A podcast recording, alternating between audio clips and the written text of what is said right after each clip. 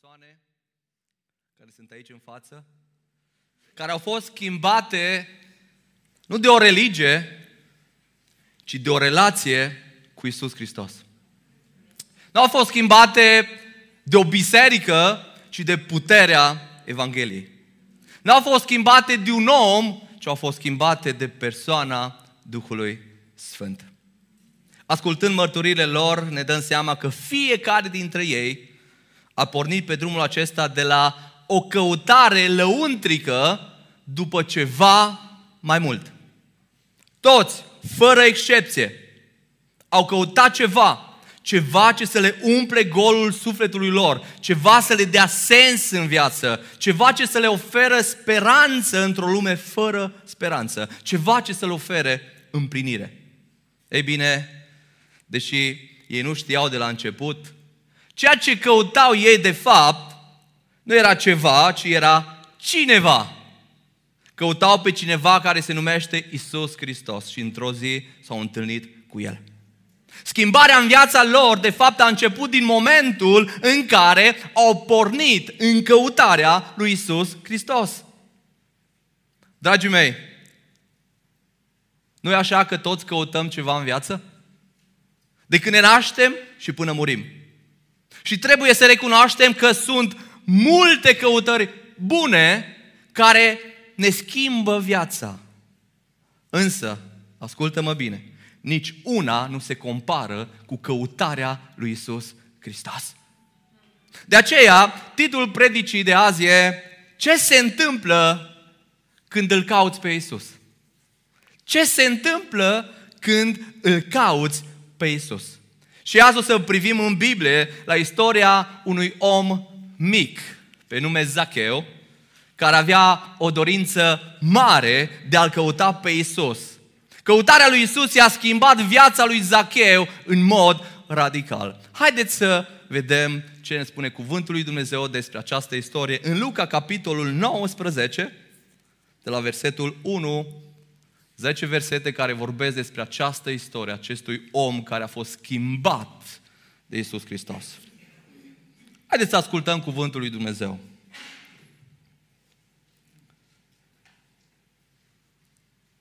Isus a intrat în Ierihon și trecea prin cetate. Și iată că un om pe nume Zacheu, care era șeful colectorilor de taxe și care era bogat, căuta să vadă care este Isus. Dar nu putea, din pricina mulțimii, căci era mic de statură. Atunci el a alergat înainte și s-a urcat într-un sicomor, într-un dud, ca să-l vadă. Căci pe drumul acela urma să treacă Isus.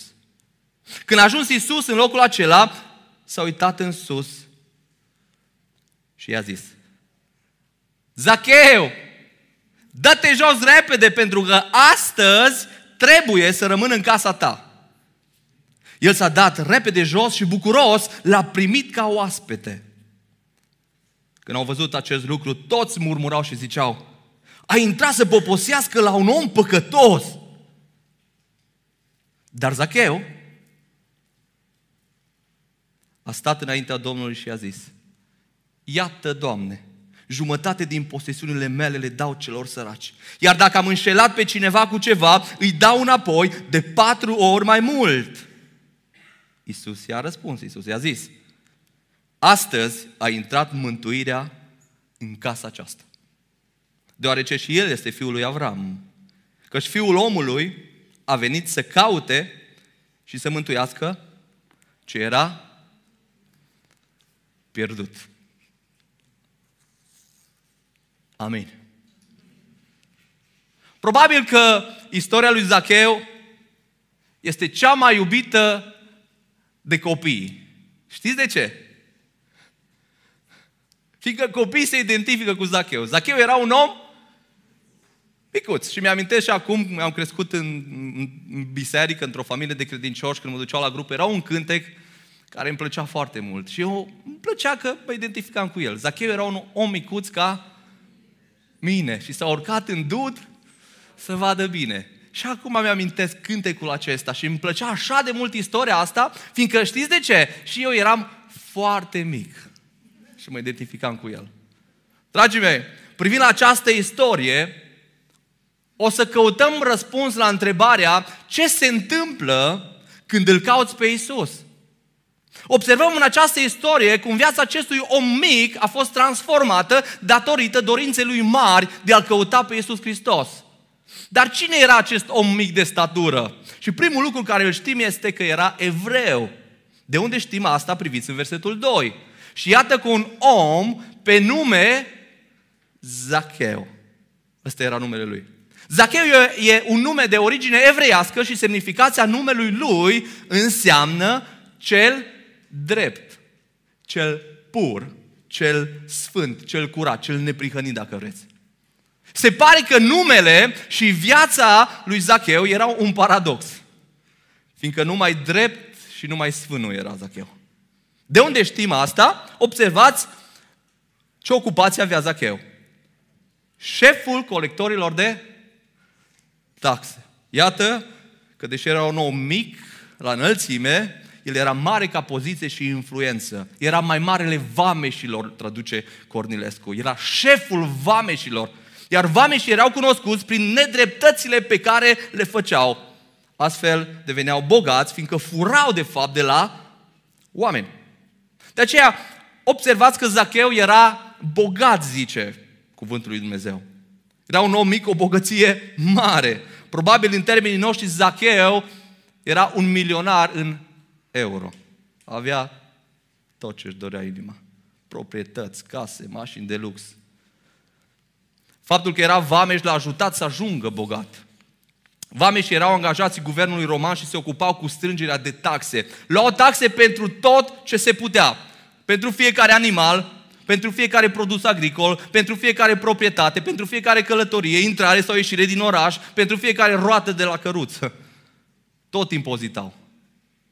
Dacă nu plăteai taxele, aceștia vameși împreună cu soldații romani veneau la tine acasă și îți luau bunuri din casă.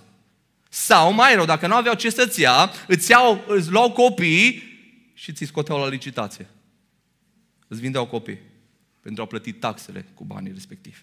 Tocmai de aceea, vame și evrei erau priviți ca trădătorii națiunii, fiindcă erau colaboratorii puterii romane.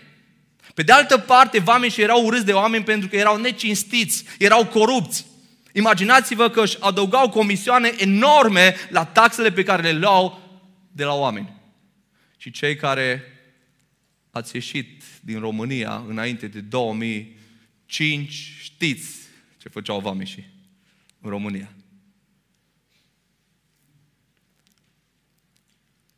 De aceea, lumea îi punea pe vameș pe aceeași treaptă cu tâlharii și cu criminali. Acum gândiți-vă că Zacheu era șeful lor. Poate era cel mai urât din Ierihon. Totuși trebuie să ținem cont de faptul că Zacheu era deștept, fiindcă vameșii trebuia să fie deosebit de inteligenți cu bune calități organizatorice și foarte abili ca vameși. Erau poate oamenii cei mai capabili din societate, fiindcă romanii nu angajau pe oricine să facă contabilitatea și să ia taxele. Ei bine, acesta era Zacheu, cu bune și cu rele, cu avantaje și dezavantaje, cu potențial, dar cu anumite limitări, bogat, dar singur, puternic, dar păcătos. Și într-un fel sau altul, cred că fiecare dintre noi ne identificăm cu Zacheu. Nu doar copiii mici. Unii poate au limitări fizice, poate o boală. Alții se simt marginalizați. Alții se simt etichetați din cauza familiei lor sau din cauza unui trecut murdar. Alții se simt legați de anumite adicții, poate la fel ca și Zacheu, de lăcomia, de avere sau de alte păcate păcătoase și plăceri. Sau poate că sunt unii aici care sunt isteți. O duc bine, și nu le lipsește nimic din punct de vedere al lucrurilor materiale, dar totuși există în inima ta acolo un gol, o dorință după ceva mai mult. Poate ești aici și la fel ca Zacheu ai dorință mare să-L vezi pe Dumnezeu în viața ta. Sau poate ești aici și n-ai dorința asta, oricine ești, astăzi vreau să te încurajez să-L cauți pe Isus. De ce? Dacă îl cauți pe Isus, viața ta se va transforma. La fel ca viața lui Zacheu. Nu doar că destinul tău va fi diferit, ci viața ta de aici va fi trăită într-un mod diferit. Ce se întâmplă când îl cauți pe Isus? Zacheu a înțeles cinci adevăruri care i-au schimbat viața în mod radical. Așadar, când îl cauți pe Isus, descoperi cinci adevăruri pe care, dacă le înțelegi, dacă le crezi și dacă le experimentezi, îți vor schimba viața și ție.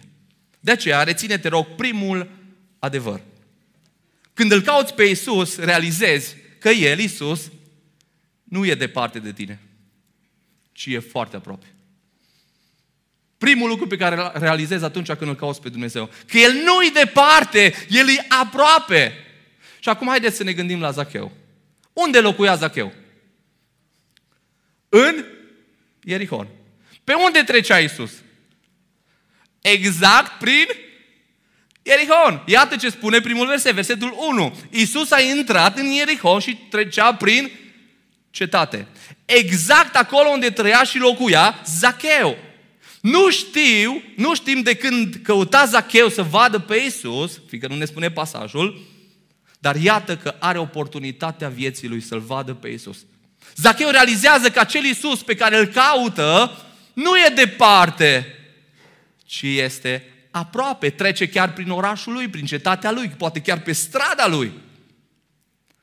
Câți dintre voi ați avut vreodată dorința să vedeți o personalitate importantă pentru voi, pe care ați admirat-o? Poate un artist sau poate un slujitor al lui Dumnezeu. Și s-a întâmplat să vină chiar în orașul tău și să aibă un eveniment. Sau poate chiar în biserică la tine. Sau poate chiar la tine acasă, să te întâlnești cu el. Asta s-a întâmplat cu Zacheu. Istoria zice că Isus se oprește exact în fața copacului în care era Zacheu urcat. Se uită în sus Isus și zice lui Zacheu să coboare și se autoinvită la Zacheu acasă. Și mi-l imaginez pe Zacheu cum rămâne perplex, fiindcă deși și-a dorit mult să-L vadă pe Isus, totuși nu s-a așteptat să-L vadă atât de aproape pe Isus. Nu și-a imaginat să-L aibă pe Isus chiar la el acasă. Dragii mei, atunci când îl căutăm pe Dumnezeu, primul lucru de care ne dăm seama este că Dumnezeu este foarte aproape. Spunea cineva în mărturia, mărturile pe care le-am ascultat, că atunci când noi facem un pas spre Dumnezeu, El face 10. El e aproape de noi. Și dați-mi voie să vă spun că înainte ca noi să facem vreun pas spre Dumnezeu, Dumnezeu a făcut milioane de pași spre noi. El este aproape de noi, fiindcă El ne caută. Priviți ce spune Faptele Apostolului, capitolul 17, versetul 26. El a făcut ca toți oamenii ieșiți dintr-unul singur, și aici te încadrezi și tu, aici se referă la toți oamenii care au ieșit din Adam, să locuiască pe toată fața pământului, așa că fie că ești în România, în Spania, Sud America sau în altă parte, le-a așezat anumite vremuri și a pus anumite hotare locuinței lor. Dumnezeu a hotărât ca tu să existi în generația asta, să fii român, chiar dacă nu-ți convine, să fii spaniol sau să fii din Venezuela. Dar de ce a făcut toate astea? Priviți ce spune versetul 27. De ce Dumnezeu a dat viața pe pământ? Versetul 27. Ca ei, oamenii, să caute pe Dumnezeu. De asta te-a creat Dumnezeu.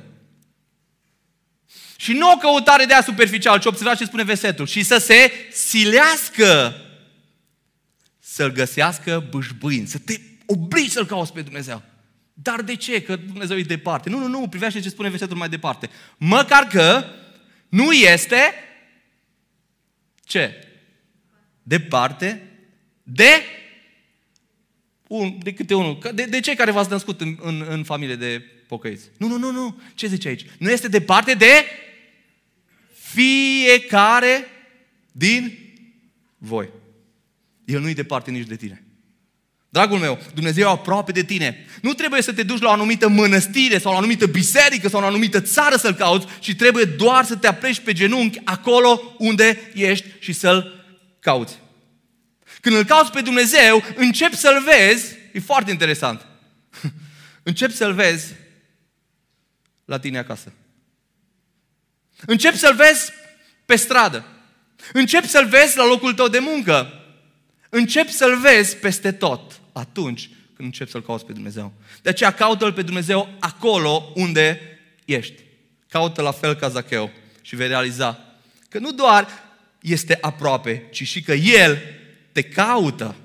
Și acesta este al doilea adevăr. Când îl cauți pe Isus, reține.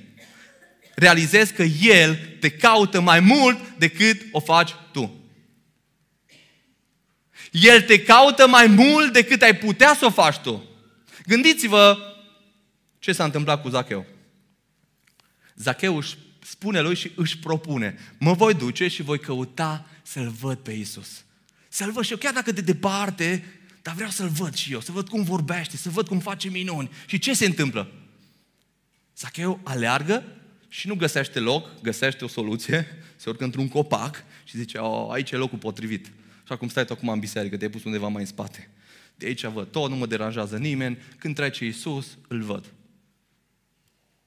Doar că se întâmplă ceva.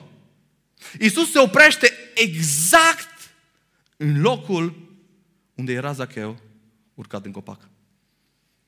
Și îi spune pe nume. Zacheu, dă-te jos, că pe tine te caut. Dă-te jos că pentru tine sunt aici. De asta am venit pe strada asta. De asta sunt pe aici, fiindcă te caut pe tine. Cine pe cine l-a căutat mai mult? Zacheu doar auzise despre Isus anumite lucruri, dar Isus îl cunoștea pe Zacheu și îl căuta.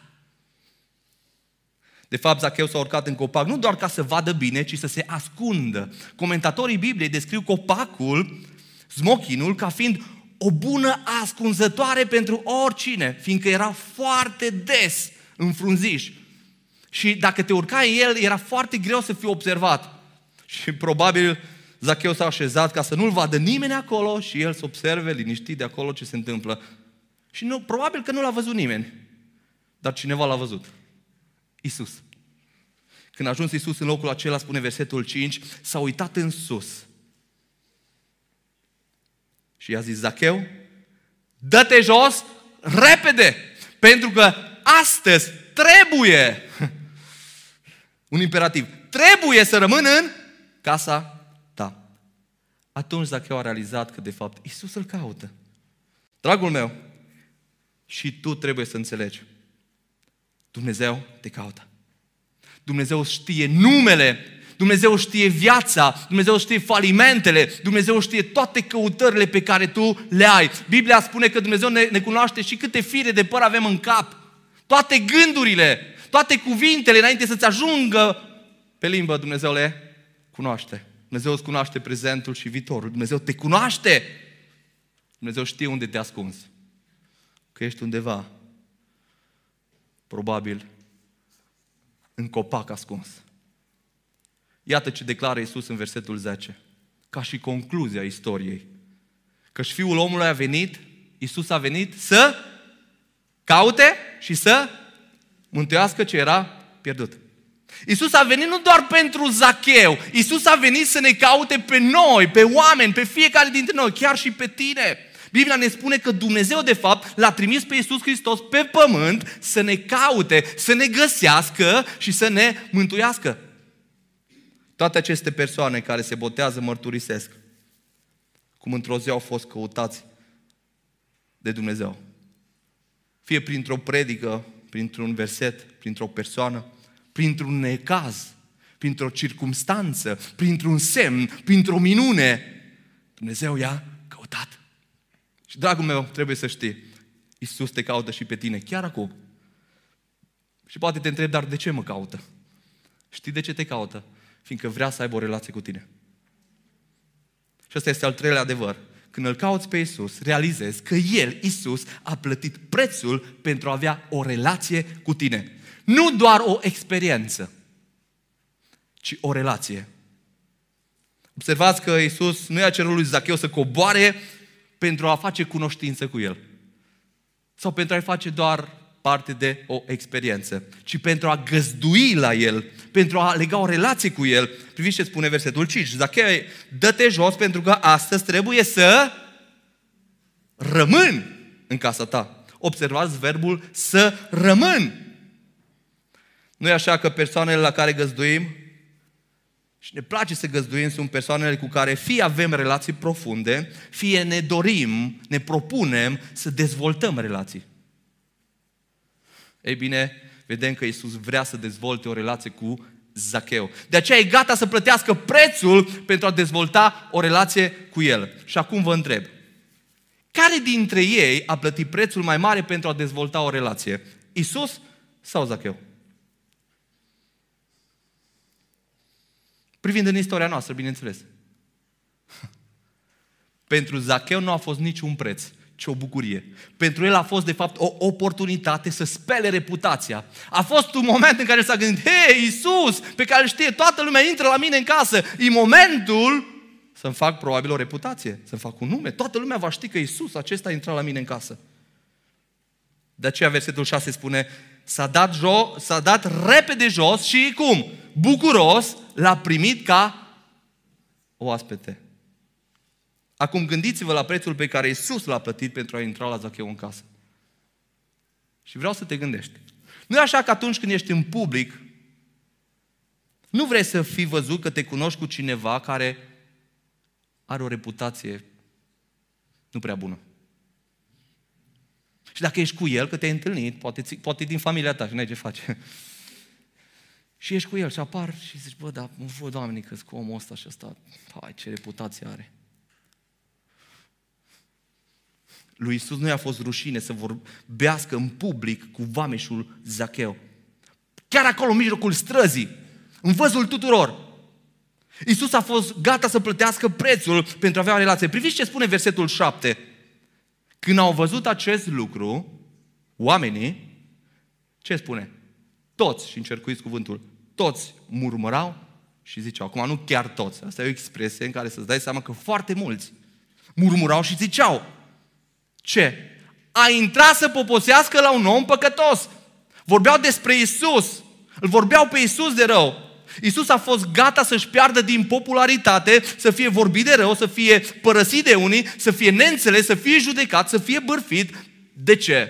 Pentru a avea o relație cu Zacheu. A fost gata să plătească prețul. Dragul meu, Isus a plătit prețul ca să aibă o relație cu tine. Și nu a fost mic prețul. Ce preț a plătit Isus? Își citesc doar două versete. Isaia 53 cu 4. Totuși Isus Hristos, suferințele noastre le-a purtat și durerile noastre le-a luat asupra Lui. Și noi am crezut că este pedepsit, lovit de Dumnezeu și smerit, dar El, Isus, era străpuns pentru păcatele noastre. Era zdrobit acolo când era pe cruce și a murit.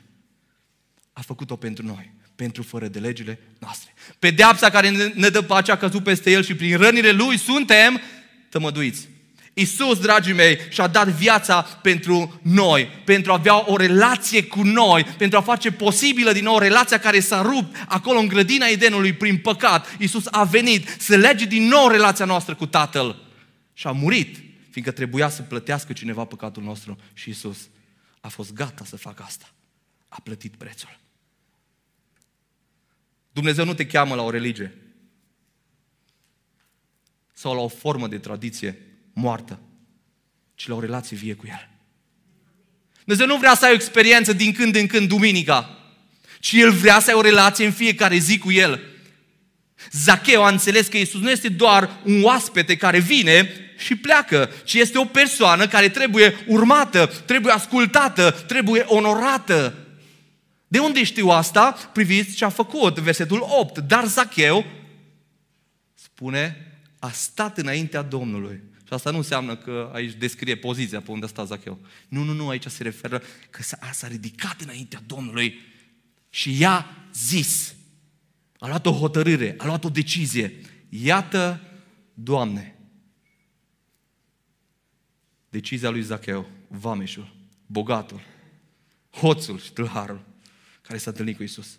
Jumătate din posesiunile mele le dau celor săraci. Wow, cât a avut de câștigat săracii din zona aia. Și că au fost mulți bani. Iar dacă am înșelat pe cineva cu ceva, dacă eu știa că a făcut-o, îi dau înapoi de... Nu îi dau înapoi, ci îi dau înapoi de patru ori. Zacheu a realizat că trebuie să ia o decizie pentru Isus.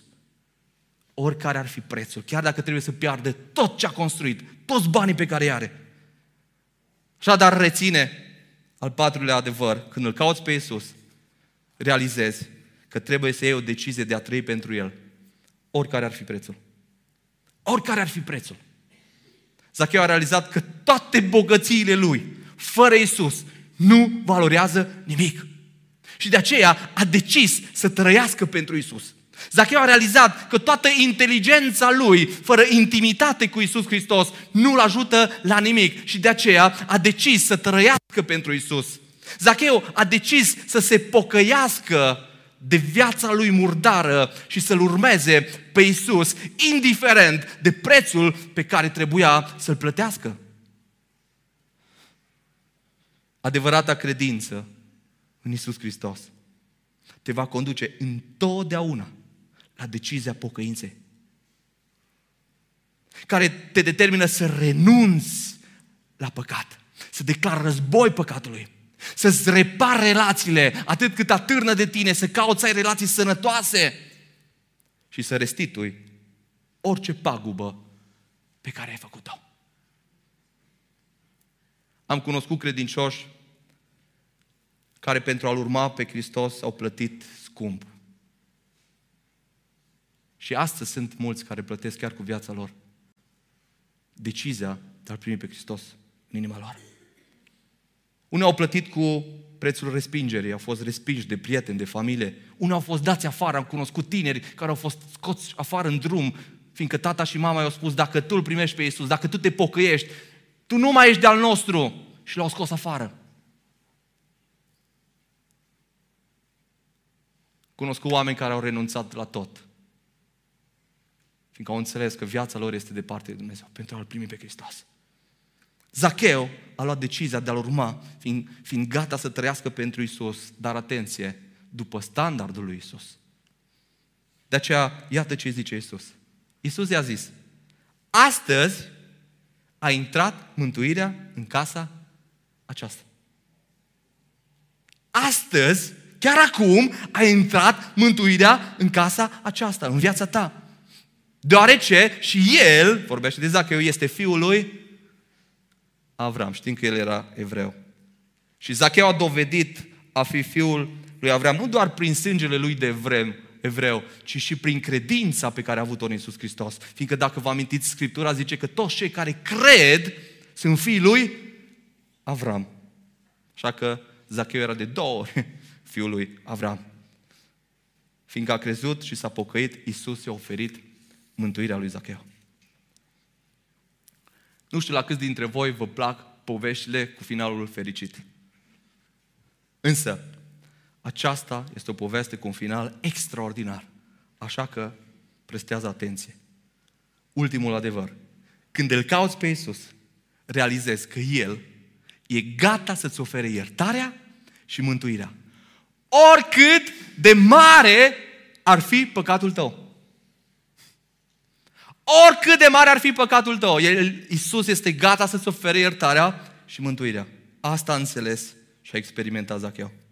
Zacheu a fost un vameș păcătos care a înșelat, a manipulat, a mințit, a furat și iată că Iisus îi oferă iertare și mântuire. Dragul meu, ascultă-mă bine.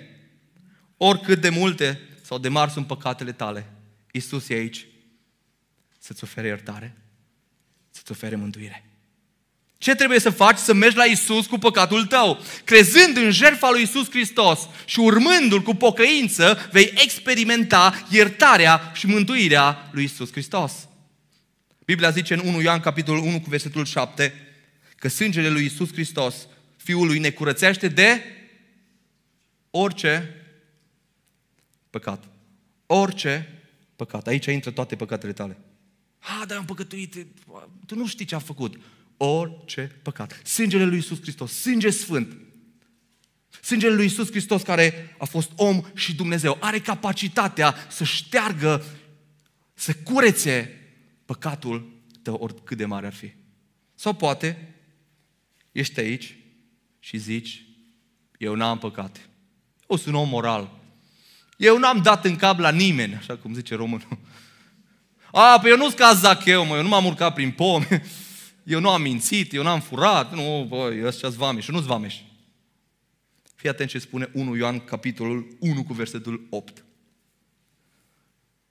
Dacă zicem că nu avem păcat, ne înșelăm singuri. Te-ai înșelat vreodată în viață? Mâna sus. Eu nu știu dacă e cineva aici care nu ridica mâna chiar acum s-a înșelat. Ascultați-mă bine. E o mare înșelare să crezi că tu n-ai păcat. Poate, poate chiar ești un om moral, bine educat, ai crescut într-o familie bună. E adevărat. Extraordinar. Oameni, o lume are nevoie de oameni ca și tine. Însă Biblia spune că toți am păcătuit și suntem lipsiți de slava lui Dumnezeu. Biblia ne prezintă că noi ne naștem în păcat și noi săvârșim păcat. A, a face păcat nu înseamnă a omorâ pe cineva. Păcat înseamnă, de fapt, greșirea țintei. Când tu nu ești acolo unde Dumnezeu vrea să fii, tu ai păcătuit.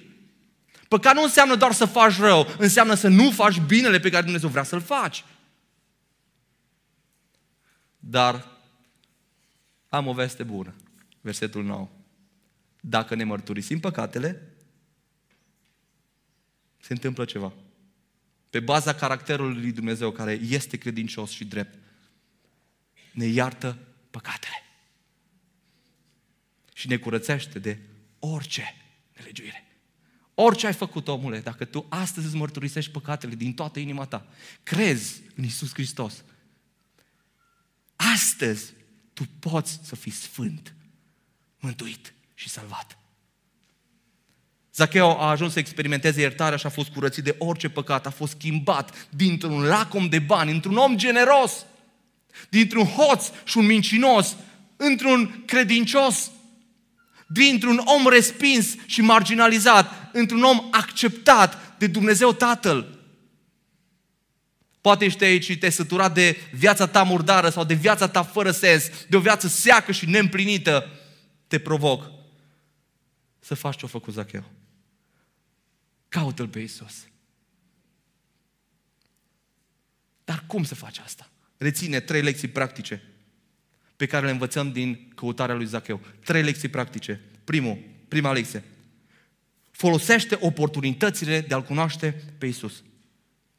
Zacheu a folosit oportunitatea de a-L cunoaște pe Isus. Isus a trecut prin Ierihon și Zacheu a folosit oportunitatea Probabil dacă nu folosea acea oportunitate, nu mai avea alta. Nu știm câte oportunități a mai avut înainte, nu știm dacă ar mai fi avut una după, dar noi știm că nu după mult timp Isus a murit și s-a înălțat la cer.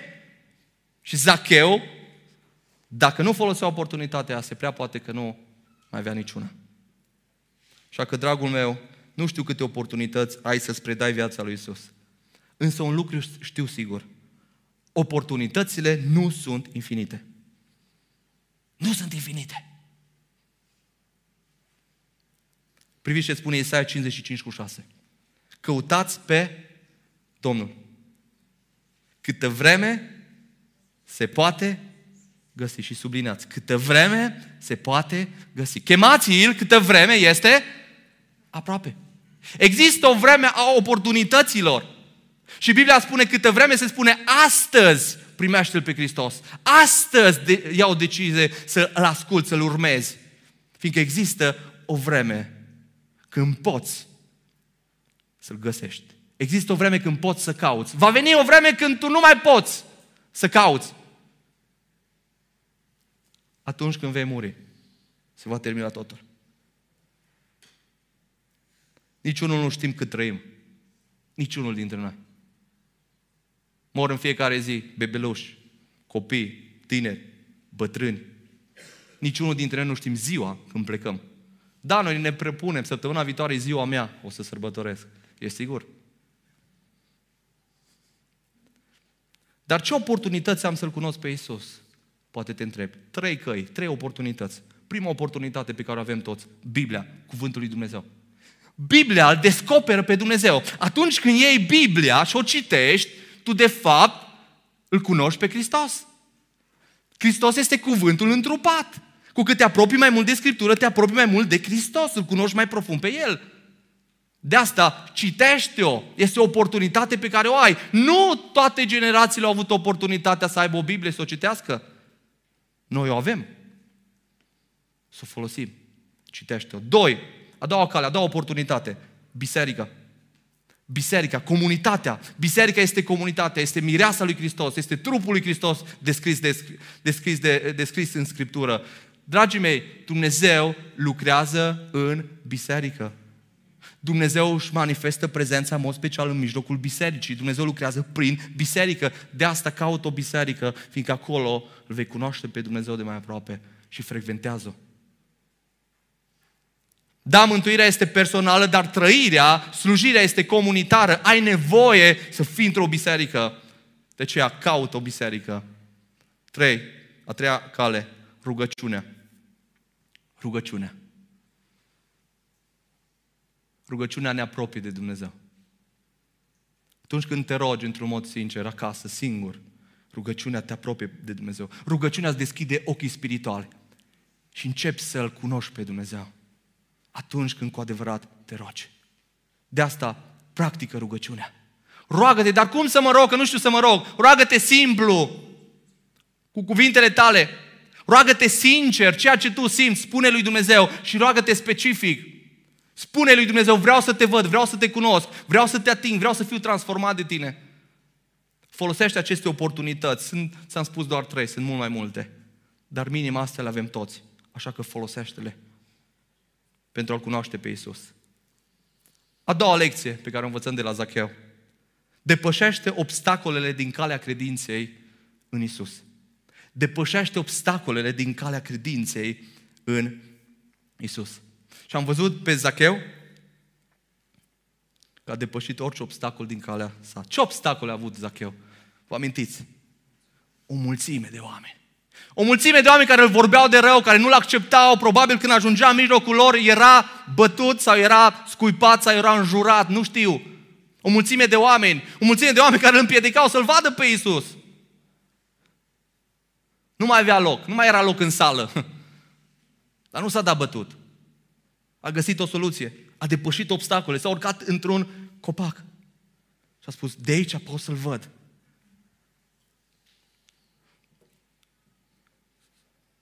Depășește obstacolele. Mulți nu mai intră într-o biserică că n-au parcare. Nu este parcare, mai mă duc la biserică. Adevărul e că atunci când cineva caută să se apropie de Isus, ascultă-mă bine, va avea obstacole. Și nu una, ci multe. De ce? Fiindcă diavolul știe că dacă crezi în Isus, te-a pierdut, viața ta s-a schimbat. De asta vrea să te oprească. De aceea trebuie să depășim obstacole care ne determină să ezităm, să amânăm sau să refuzăm să facem pasul credinței. Și dar, dragul meu, depășește orice obstacol din calea credinței. Dar care sunt obstacole din calea credinței? Și pe, pe scurt, cinci obstacole. Primul, frica. Frica te blochează. Și mulți au frică de a face ceva nou. Ascultați-mă, toți știm că sunt unii care nu o să conducă niciodată o mașină. Fiindcă le e frică. Unii nu o să facă niciodată pasul credinței, fiindcă le e frică. Frică dacă nu o să reușesc. Este frică de eșec. Frică că nu o să poți să țină viața de credință. Dăm voie să-ți spun un adevăr scriptural. Tu nu poți niciodată. Tu trebuie doar să faci pași că Dumnezeu îți dă și puterea apoi. El te capacitează să trăiești după standardele pe care ți le cere. Frica de oameni însă este una dintre cele mai mari. Ce o să zică familia mea că m-a înțignit? mă pocăiesc. Te-a apucat? Lasă-mă mai bine rămâi acolo în alcool și cu înjurăturile. E, ai luat o razna, vrei să te schimbi. Și ajungem la al doilea obstacol, criticile. Mulți nu sunt gata să trăiască în mod radical. Chiar mulți din biserică Cum să trăiesc în mod radical? Toată lumea știu că am fost în biserică un bajocoritor. Acum, cum să trăiesc cu adevărat pentru Hristos? Că o să zică, bă, bine mă, tu te-ai pocăit. Tu... Și criticile te opresc. Te opresc. Unii țin așa de mult la imagine și la relațiile lor că nu sunt pregătiți să înfrunte criticile și rușinea. Dacă, este, dacă asta este teama ta, dăm voie să-ți spun o întrebare logică. Ce e mai important, sufletul tău sau imaginea ta? Ce este mai important, ce cred oamenii sau ce crede Dumnezeu? Viața asta sau eternitatea? Al treilea obstacol care trebuie depășit sunt experiențele negative cu o biserică sau cu anumiți credincioși. Foarte mulți s-au blocat așa de tare într-o experiență negativă cu o persoană sau cu o biserică încât nu mai vor să audă de Dumnezeu.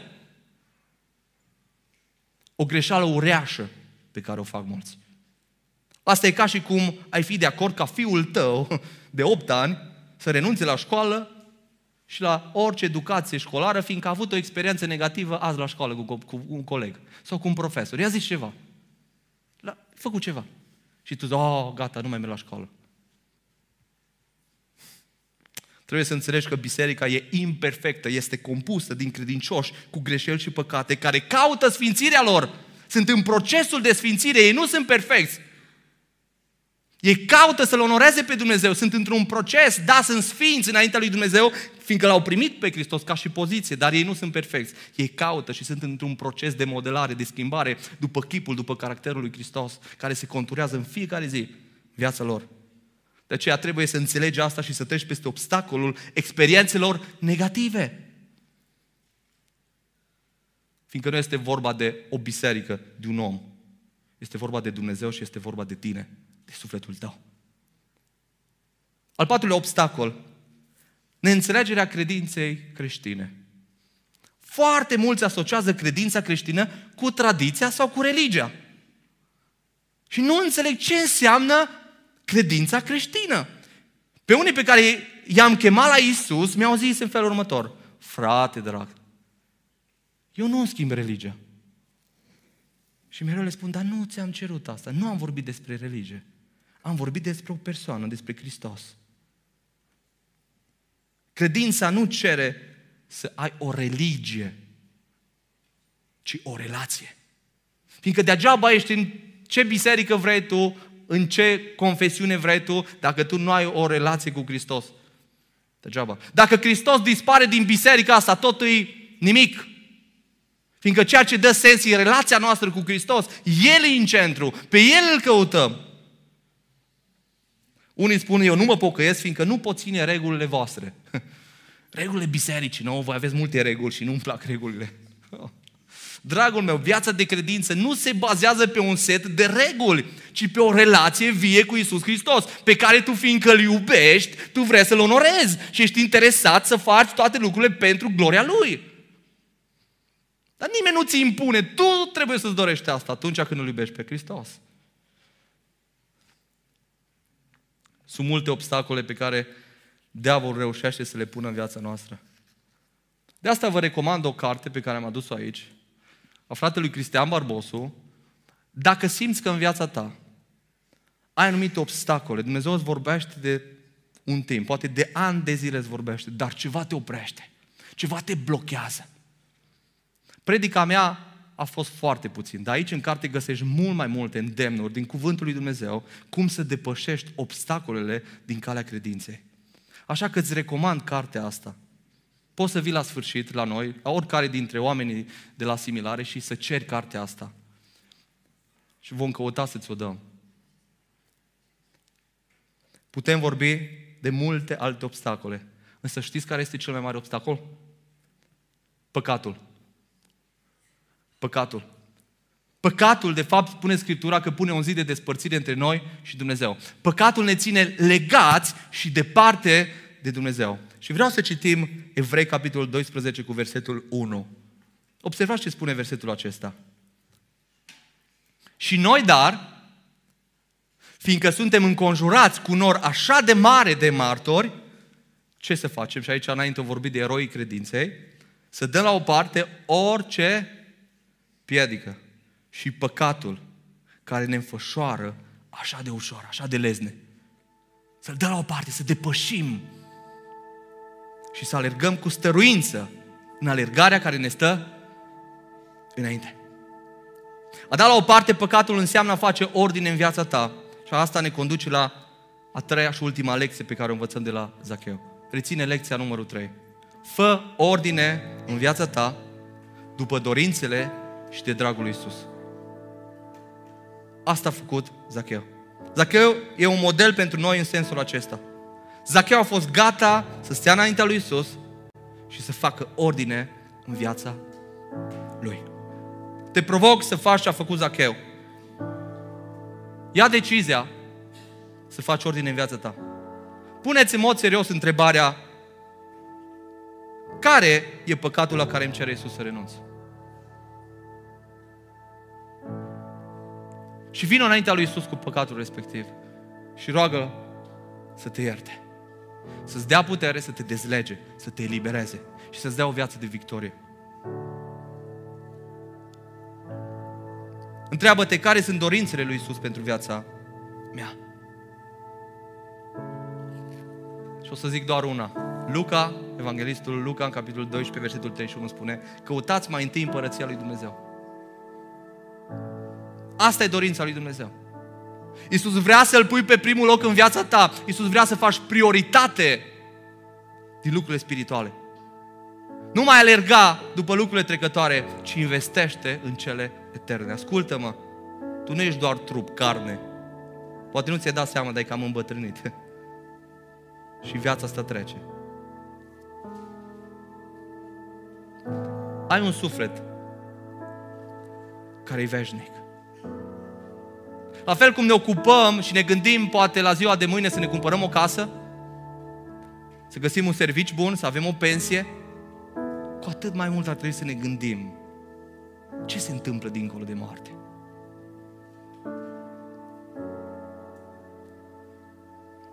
Caută mai întâi împărăția lui Dumnezeu. Trebuie să înțelegi că dincolo de moarte există viață. Dincolo de moarte există viață, dar există două locuri, cu Dumnezeu sau departe de Dumnezeu. În rai, cum îl prezintă Scriptura, sau în iad, în chinul veșnic. Dumnezeu a făcut raiul pentru oameni și iadul pentru diavol. Dar toți cei care nu-L vor primi pe Hristos în viața lor vor fi departe de Dumnezeu. De aceea te provoc azi la un singur lucru. Caută-L pe Iisus. Dacă pleci și uiți tot ce am predicat, dar să nu uiți asta. Și mă rog ca asta să te frământe mâine, poimâine, la noapte. Caută-L pe Iisus. Dacă îl cauți pe Iisus, vei ajunge să realizezi cinci adevăruri, că nu-i departe de tine, ci e foarte aproape. Că te caută mai mult decât o faci tu. Că a plătit prețul pentru a avea o relație cu tine. Că trebuie să iei o decizie de a trăi doar pentru El. Că e gata să-ți ofere iertare și mântuire. E gata să-ți ofere o viață nouă, e gata să-ți schimbe destinul, o identitate nouă, să te facă copilul lui. Dacă îl vei căuta pe Iisus, așa, îl vei găsi, așa cum a făcut-o Zacheu. Iată o promisiune a cuvântului lui Dumnezeu, Ieremia 29 cu 13. Mă veți căuta și mă veți găsi. Cu o singură condiție. Dacă mă veți căuta cu toată inima. Dacă îl cauți pe Dumnezeu cu toată inima, Dumnezeu promite și El e credincios. Îl vei găsi. Pentru a-L găsi pe Dumnezeu trebuie să faci lucrul ăsta. Decide ca de azi înainte să-L cauți din toată inima. Căutarea lui Isus îți va schimba nu doar viața aceasta, ci și eternitatea. Căutarea lui Isus a schimbat radical absolut și absolut milioane de vieți. Nu doar pe vremea lui Isus, ci până azi, din generație în generație, a schimbat vieți. Căutarea lui Isus a schimbat traficanți, criminali, tâlhari. Acolo unde justiția n-a mai putut schimba nimic, a făcut-o Isus Hristos. Căutarea lui Isus a schimbat viața celor care urmează în momentele următoare să intre în apa botezului. Dar poate schimba și viața ta. Și îmi place foarte mult ce spunea gânditorul C.S. Lewis, că în orice inimă există o dorință după Dumnezeu. În orice inimă există o dorință după Dumnezeu. În inima ta există o dorință după Dumnezeu. Sufletul tău, de fapt, are o singură nevoie, nevoia de Isus Hristos, nevoia unei relații cu Dumnezeu. Sufletul tău însetează după Dumnezeu. Nu mai încerca, dragul meu, să umple acel gol din inima ta cu alte lucruri, fiindcă nu ai cum. Nu te mai înșela singur. Tu ești creat să te închin lui Dumnezeu. Și dacă nu te închin lui Dumnezeu, te închin altcuiva sau la altceva. Și nu ești împlinit. De aceea te invit să te ridici în picioare și să mergi înaintea lui Isus și să spui, Doamne, recunosc, am nevoie de Tine. Vreau să te caut la fel ca și Zacheu. Dacă ai nevoie de ceva în viața aceasta, ascultă-mă bine. Mai mult decât ai nevoie de aerul pe care îl respiri, tu ai nevoie de Dumnezeu. Fiindcă dacă Dumnezeu spune stop, îi stop. Mai mult decât pâinea aia pe care o mănânci, ai nevoie de Hristos. De fapt, Iisus Hristos este pâinea vieții și ai nevoie de El ca să ai viață spirituală. De aceea te rog, caută-L pe Iisus, fiindcă ai nevoie de El. Iisus este aici, prin Duhul Sfânt. Nu-L poți vedea cu ochii aceștia, dar El este aici, fiindcă a promis. Și se uită la tine cum s-a uitat la Zacheu și spune pe nume. Ioan, Mircea, Cătălin, Andreea, Maria, coboară-te. Repede. Fiindcă astăzi vreau să rămân în viața ta. Vreau să intru în viața ta. Iisus vrea să intre azi în viața ta și să-ți ofere mântuirea de care ai nevoie. Poate te cheamă de ani de zile și mereu i-ai spus nu. Răspunde azi chemării Lui. Nu pierde oportunitatea de azi. Nu știi dacă este ultima sau nu. Ai nevoie de Isus pentru mântuirea ta. Ai nevoie de Isus ca să poți învinge păcatul din viața ta, care te distruge pur și simplu. Încă nu ți-ai dat seama. Ai nevoie de Isus ca să poți avea speranță în fața morții sau în mijlocul problemelor. Ai nevoie de Isus pentru împlinirea ta, pentru fericirea ta. Ai nevoie de Isus pentru a trăi pentru scopul pentru care ai fost creat să existi. Ai nevoie de Isus. Și poate ești aici și ai spus de mult timp da lui Isus și te întrebi sau și ai uitat că și tu ai nevoie de Isus. Chiar dacă de ani de zile ai spus da lui Isus, te rog să nu uiți niciodată. Nu poți nimic fără El. Și dacă trebuie ceva să nu uitați, dragii mei, cei care îl mărturisiți azi în apa botezului pe Hristos. Nu uitați că în fiecare zi aveți nevoie de Isus. Voi nu puteți fără El. Nu încercați să faceți singuri lucrurile. De aceea căutați să rămâneți într-o relație cu Isus în fiecare zi. Ai nevoie de Isus pentru a trăi viața pe care El o cere. Avem nevoie de Isus. De aceea vă invit ca în următoarele momente să-i spunem fiecare în mod personal, în mod individual, prin cântec și prin rugăciune. Da, de tine avem nevoie. De tine avem nevoie, Domnul. Chiar dacă de multe ori credem că avem nevoie de alte lucruri și alergăm după ele de dimineața până seara și uităm că suntem eterni și avem un suflet și uităm că avem nevoie. Principala noastră nevoie este de Dumnezeu. De asta, haideți să ne plecăm inimile înaintea Lui și să venim înaintea Lui și să spunem, Doamne, avem nevoie de Tine. Doamne, recunoaștem azi.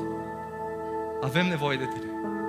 Și mă rog ca orice persoană care este aici și ai vorbit prin Evanghelia Ta, prin